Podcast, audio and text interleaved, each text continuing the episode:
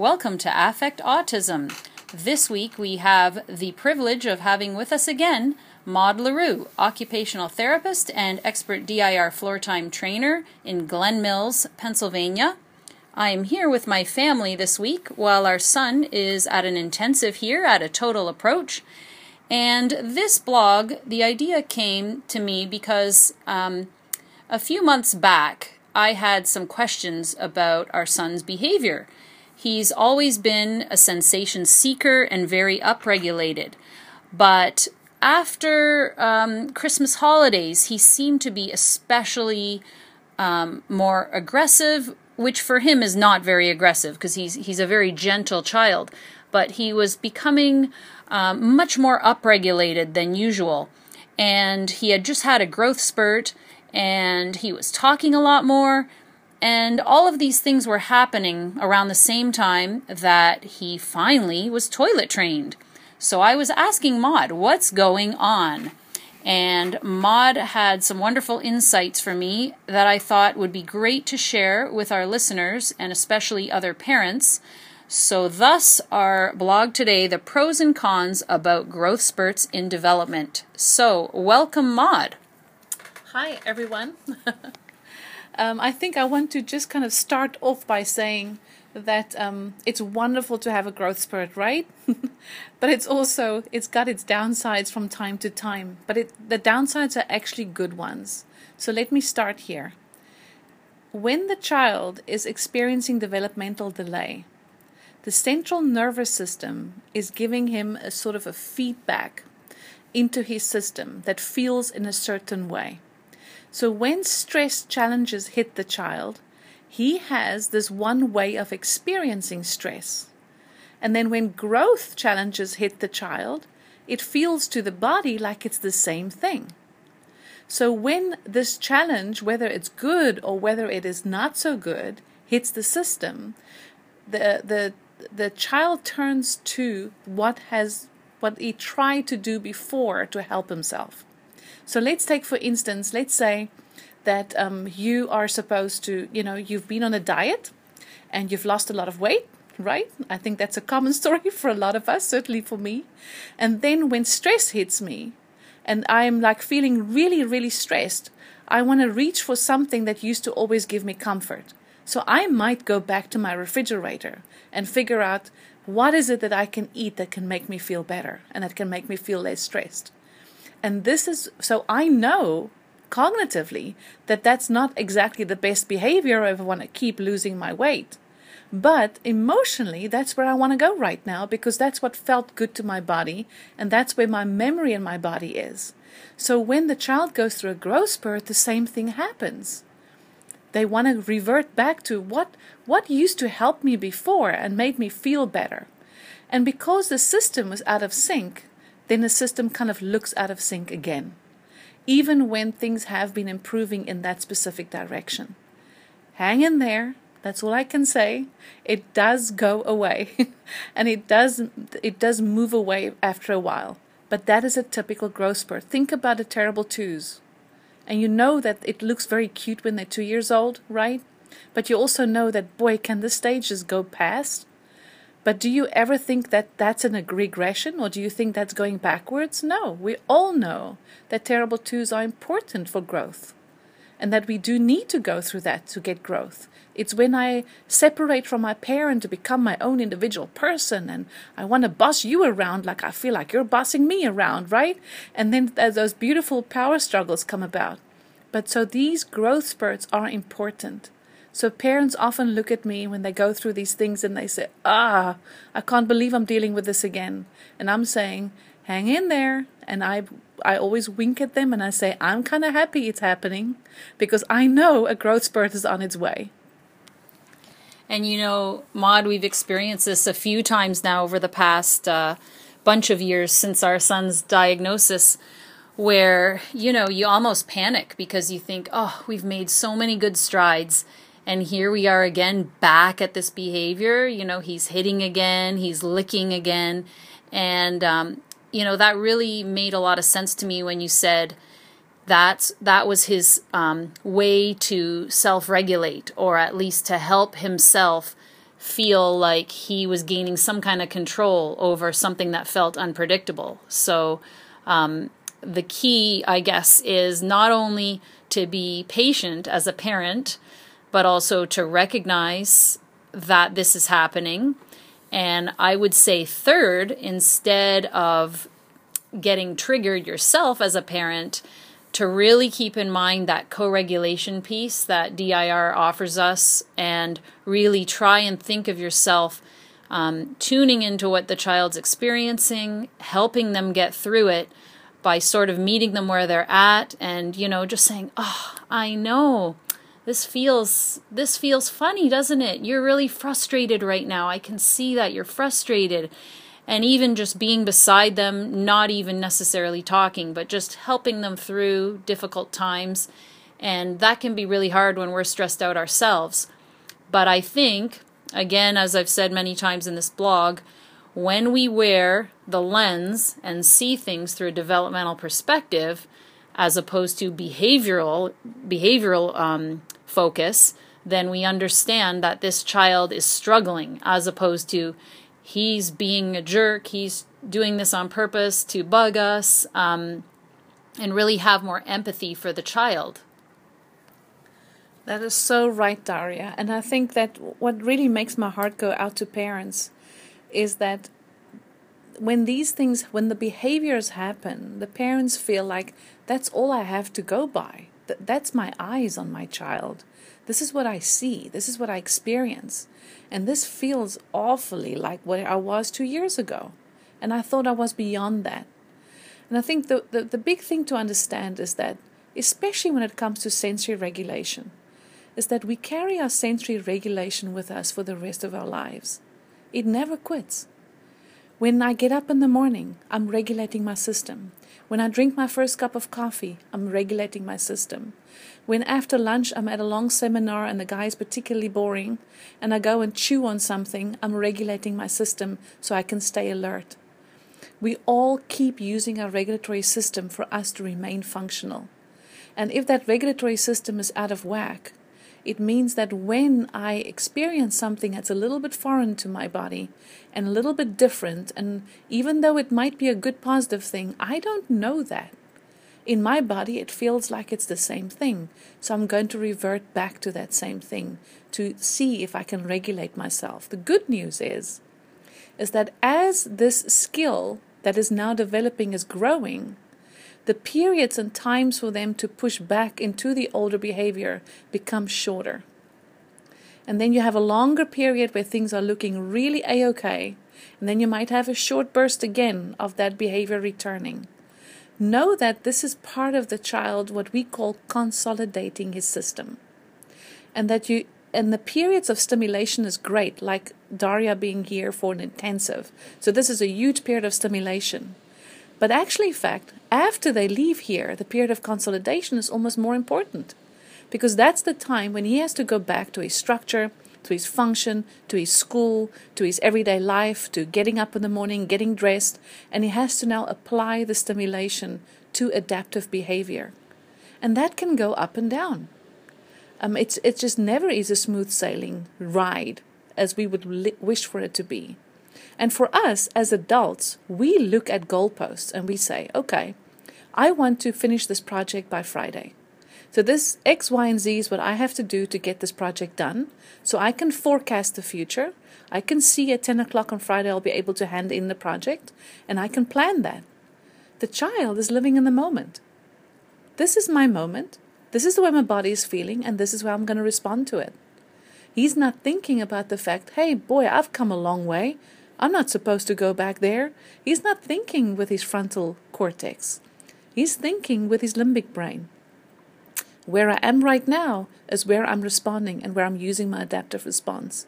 Until over time the skill becomes more consolidated and he doesn't have to revert back to that again.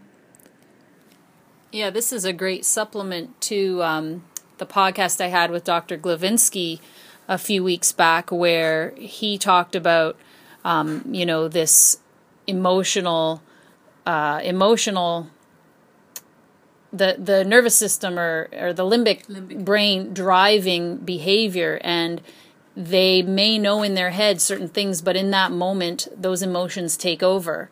And I think that's another point, another important point we have to really drive home is that, yeah, it, our child isn't thinking, oh, I know this rule, I know this rule, I know this social norm and this thing that I'm supposed to do. In that moment, they're just trying to calm their body in the best way they know how and that's all they can do. And we have to be there to support that as opposed to fight it because it's very easy for us to want to say stop it stop hitting your sister or brother stop stop kicking you know better and and yeah you know better is a big one because you know sometimes uh certain you know you you just think this this can't be the case that they don't know what they're doing they know better but in fact, regardless of whether they know better or not, in that moment, they have no control over what's happening. Uh, something is coming to my mind as she's speaking right now. You know, have you ever felt kind of that you are speaking to your husband and he doesn't understand what he's saying, what you're saying, or you're speaking to your wife, and he does, and she doesn't get what you're saying, and you're getting upset, and you say something that you're sorry about tomorrow, right? We've all been there. We still do that as adults. Now think about kids living like that every day. They don't think about tomorrow, they just think about the moment. And that's why those pre- moments are precious, because each one of them gives us a little opportunity to gain ground, to gain access, to use that as a teaching opportunity. And to simply stay with a child and say, hey, buddy, I get that this is pretty upsetting. I get that you're mad. And sometimes I look at a two year old and I just stomp my feet and I say, I am mad. Simply because I want this child to feel, I know, I know, I get it. I know that we get mad. And also, when you're in this kind of moment where you're upregulated and you're not doing what you're supposed to be doing, to match the child is probably the, the best thing that you can do. Because think about when you're discussing somebody with somebody that you trust and you think about, I'm speaking to this person about this problem because I trust that they will get me. That's the same thing with your child.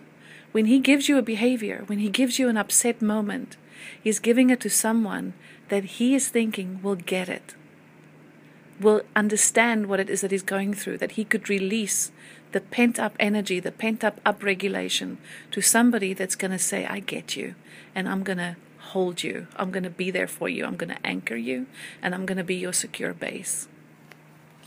And again, back to that quote by Dr. Greenspan it, the best thing is to be understood, to feel understood by another person. And, you know, our son is it's so cute the way he does it when he gets really frustrated or hears a limit that he doesn't like. He says, bang, bang, clang, clang. That's his, his way of dealing with it. He screams, bang, bang, clang, clang and um, I, I, I think it had to do. I think it was his pa, his grandfather, that um, helped him verbalize that one time when he was trying to fix something that was broken, and so now he uses that for everything when he gets frustrated. Bang, bang, clang, clang, and so that's a signal to us that he's overwhelmed. Um, and you know, this really puts a challenge on us, the parents, because we're really expecting our children in the moment to know better and control their behavior. Yet, isn't it us who is having the problem controlling our behavior when we're reacting to outbursts of our children? We really should know better and know that this is the child, we're the adult, and we don't have to be emotionally triggered by it. And you know, you could you could go into a whole realm of psychotherapy options here for for parents of why we get triggered by certain things and based on how we were raised but it really is important and a challenge for parents. And I really do encourage all parents to revisit the sensory processing profile and even do it yourself. For instance, um, one of the things that relieves my stress is like cranking the loudest, uh, like electronic techno heavy music and just listening to it. That actually calms me down. Now, a lot of people think, oh my goodness, no wonder there's all these school shootings to this kind of music. it, it's so aggravating that actually calms me down. So everybody has something different. I guess I'm a sensory seeker too, like my son. But um, I, I try not to do the listening to music uh, around my son, of course.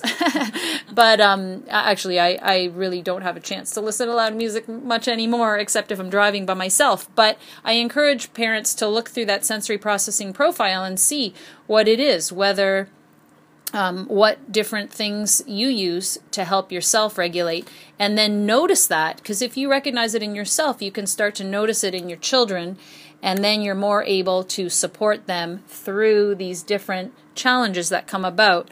And again, just to reassure parents out there, we've now seen um, a number of developmental leaps in our son, and each time it's um, you know right before that that growth spurt comes all of these behaviors and regressions, and then shoo, he's you know plummeted up to the the next uh, or plummet's probably the wrong word. Um, he's he's seems to have plummeted back and then he shoots up to the next developmental level and and we're just amazed and um, so hang in there is is true but one last question i guess is how do parents know if some kind of behavioral outburst is a result of a growth spurt and an upcoming developmental leap or if it's another problem and and we could go off on a tangent here because i know um, there i know um, the Floor Time Center recently posted a, a, video about how kids can have regressions based on things that happen, like maybe they're being bullied at school or something's changed in their environment, different family members coming and going, and that can cause regressions. So that that's another possibility. But just sticking on the growth spurts here, if if there is no other um, factor that jumps out immediately, like the routine seems the same, there's no bullying or any other thing stress going on at school how do you know if it's just a growth spurt or behavior?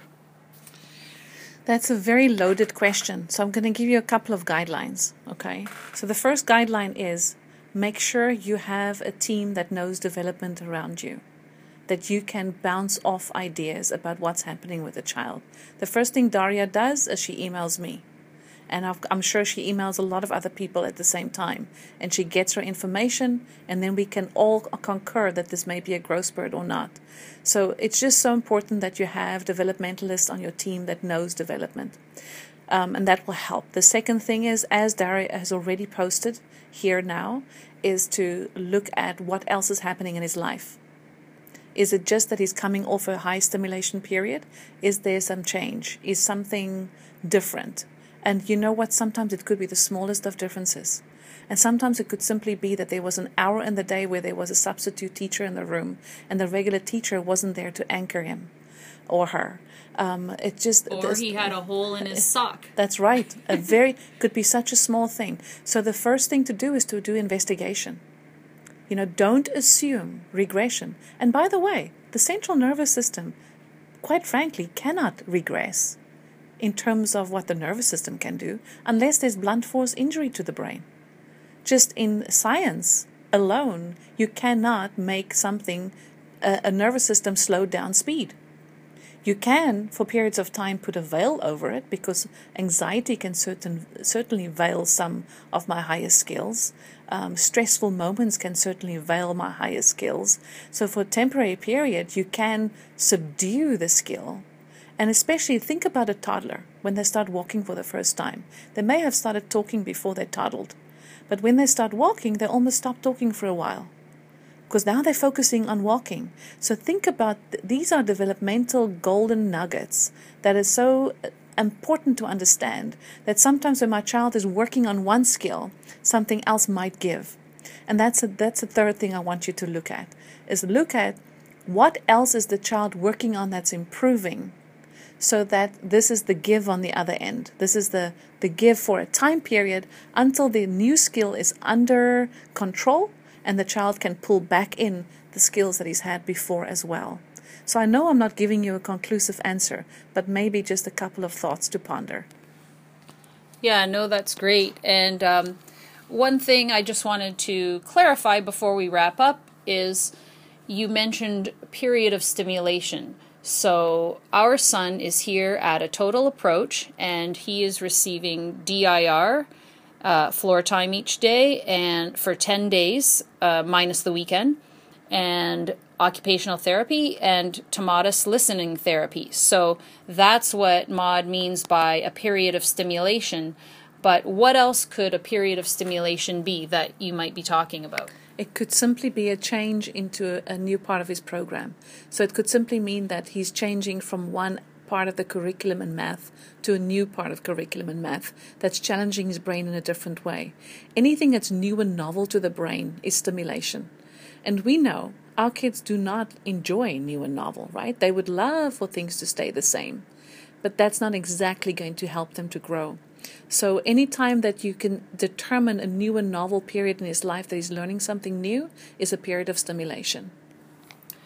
Great. Well, um, I want to thank you for being with us again. Uh, I think that was very helpful to parents. And um, if anybody has any comments or questions, feel free to put them in the comments below. And until next time, here's to affecting autism.